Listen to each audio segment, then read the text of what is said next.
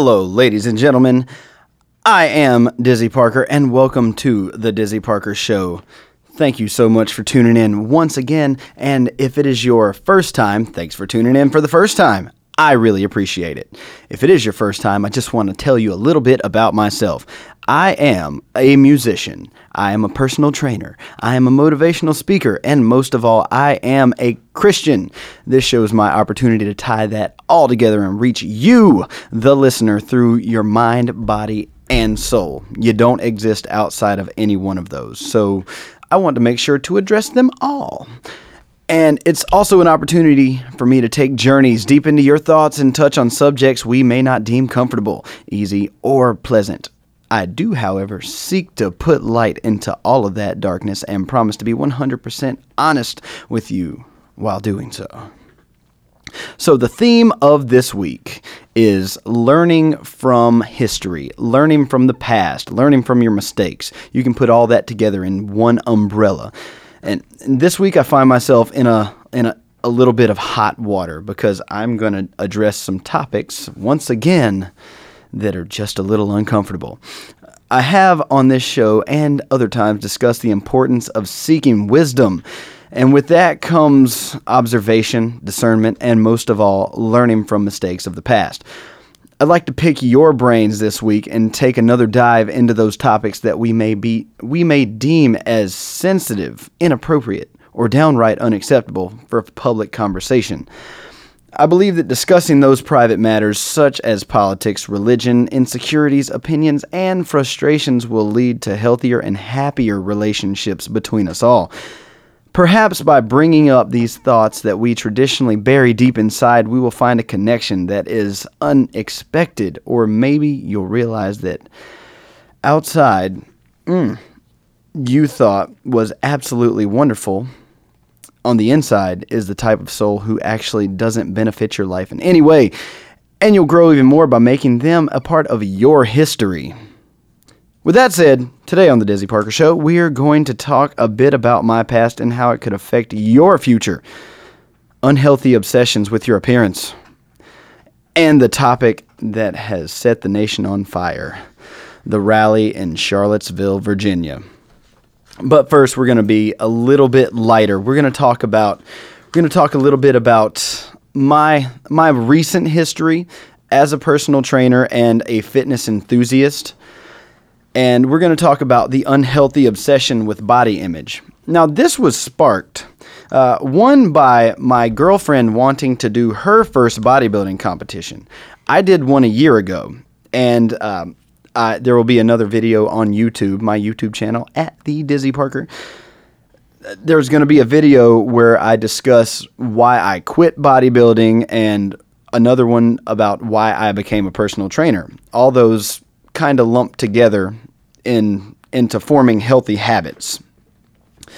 And with the body image issues that I got out of bodybuilding and my girlfriend has had for a long time, and that I think the majority of Americans, men and women, have developed because of the, the unhealthy and unnatural obsession with the way that we look versus the way other people look. I was really inspired by a post that somebody I've I've been an acquaintance with, and if you are on Facebook Live right now, please tag her, Kayla Heiler. Shout out Kayla. Uh, little lady has become uh, wise in her in her few years here on this earth. But she posted something, and I'm going to share it with you. And if you're on the camera right now, here's a picture of her. She's a pretty young lady, and sh- she is American she's been affected by the magazines and the Kardashians on the TV and the models and just the ridiculousness that is our media. And I'm going to read her post right now. She said, "Read this, ladies," but I think it also applies to uh, to some men as well. I mean, we can all benefit from this. Uh, this is not for attention. I've struggled for so long with my image, my confidence, and being insecure about the way I look because I have always tried to be what others consider beautiful. I would just stare in the mirror and hate myself because of the way I looked. I never talked about this really in public, But I see so many girls hurting themselves because they feel they can't simply go to the grocery store without someone looking at their baggy eyes, pores, or any other flaws, like the big ears, which I have, she says. You don't know. She's got long hair. Who knows? Oh, I remember when she was just a little fella. I remember now. Ah, but I would also never wear my hair slicked back in a cute bun or ponytail because I feel like my ears were ugly and people would laugh, which they did all the time. Finally, I've realized that finding your inner beauty allows you to shine through your physical appearance, which makes you beautiful. I would just like to say that I am so thankful God has given me true confidence. And there's more to that, so you can go to her Facebook page and give her a like. Uh, that's Kayla Heiler, everybody. Uh, go go find that picture especially. Um, so I like I said, I think that that message benefits men and women alike, and I don't think that it's necessary to just talk about makeup or longer hair, because I, as a as a young child, I was not what people considered normal, and you know I didn't like it myself. I was I was the chunky kid I was picked on in class because I was different, and it led to me looking at mirrors all the time and obsessing over the way that I looked. And over the years, that led to me becoming a personal trainer and wanting to help other people because as I grew, I wanted to help them grow. And it in my 2 years of being a trainer, I've learned a lot more than I thought I might from the start because initially it, it was just about hey somebody wants to wants to lose weight I'll help them lose weight because I know how to do that. Now it's morphing more and more into I want to feel good in my skin. I want to be healthy. I want to be strong. And most of all, I want to be happy no matter what with my body. And you know, if there are things that you personally want to change, by all means, change them. But don't let don't let what you see on the television or or your iPhone or or magazine covers or Instagram models, don't let them affect you. It's ridiculous. You are special, you are important, and you don't deserve to be treated any less because you're a little different. And now we're going to make a little transition into the main topic of the day. We're going to talk about what went on last weekend, if you're listening to this live, in Charlottesville, Virginia. I'm going to give you a little history about where it started. I'm going to give you what a few people have said. And then I'm going to give you what's really important in this matter. But first, we have a message from my friend Ronnie on this very subject. Hi, I'm Ronnie the Alien. I'm here to tell you about how great it is to be an alien. You can consider this your public service announcement of the week. Do you know how good it feels to be an alien? I have a head that is 72% of my body mass. My arms are tiny. I have three fingers on each hand. I have a bit of a pot belly and a sunken in chest. My skin is green and my eyes are enormous. I also can't blink, but that's of no consequence here. My best friend is purple and has antenna on top of his head. You can find a picture on my Instagram account at Alien Ronnie. He's not exactly like me, but we bond. We don't look like the people here on Earth.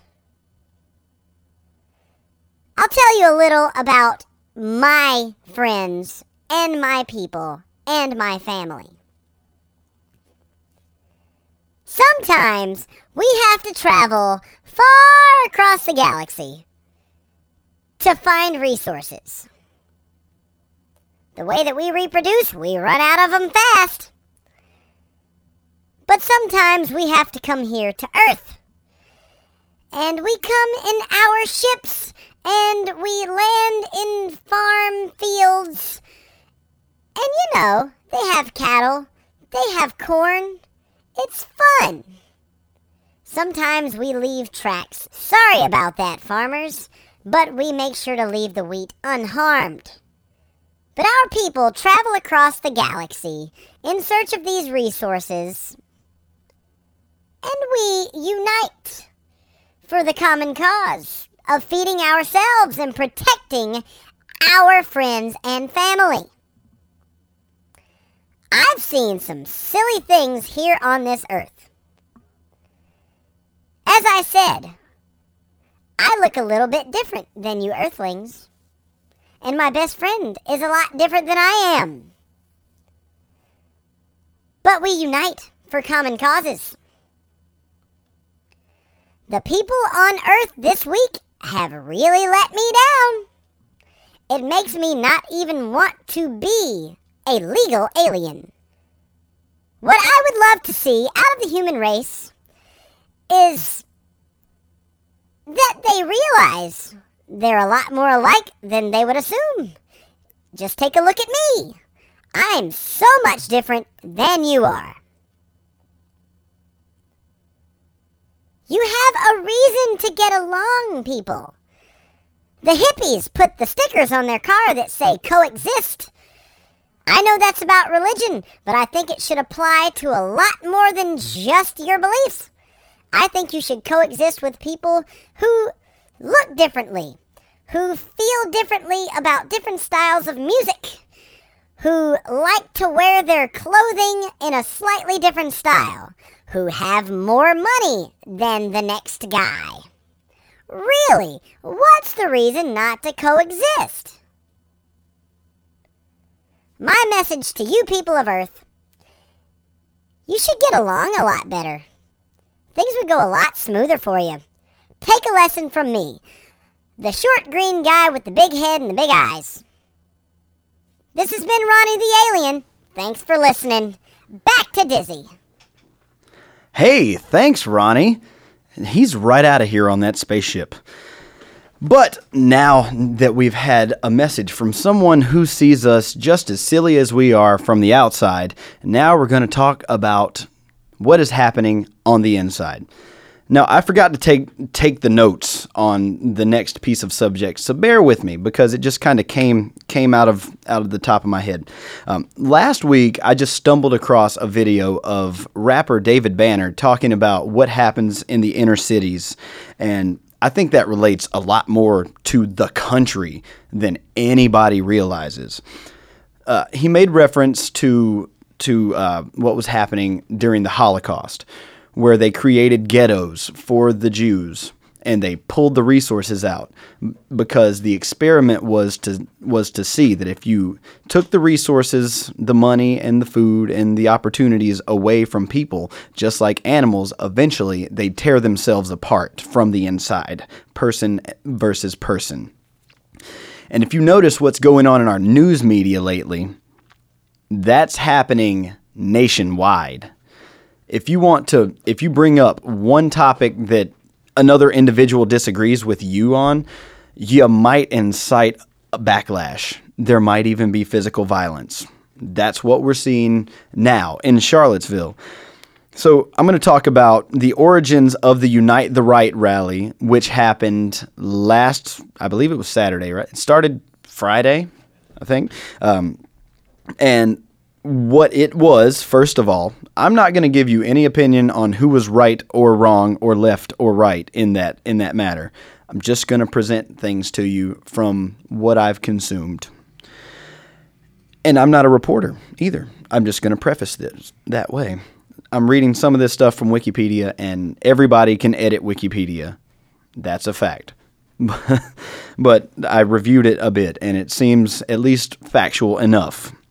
So, in the wake of the 2015 Charleston church shooting, efforts were made across the country to remove Confederate monuments from public spaces and rename streets honoring notable figures from the Confederacy. While often successful, those efforts often face a backlash from conservatives or people concerned about protecting their Confederate heritage.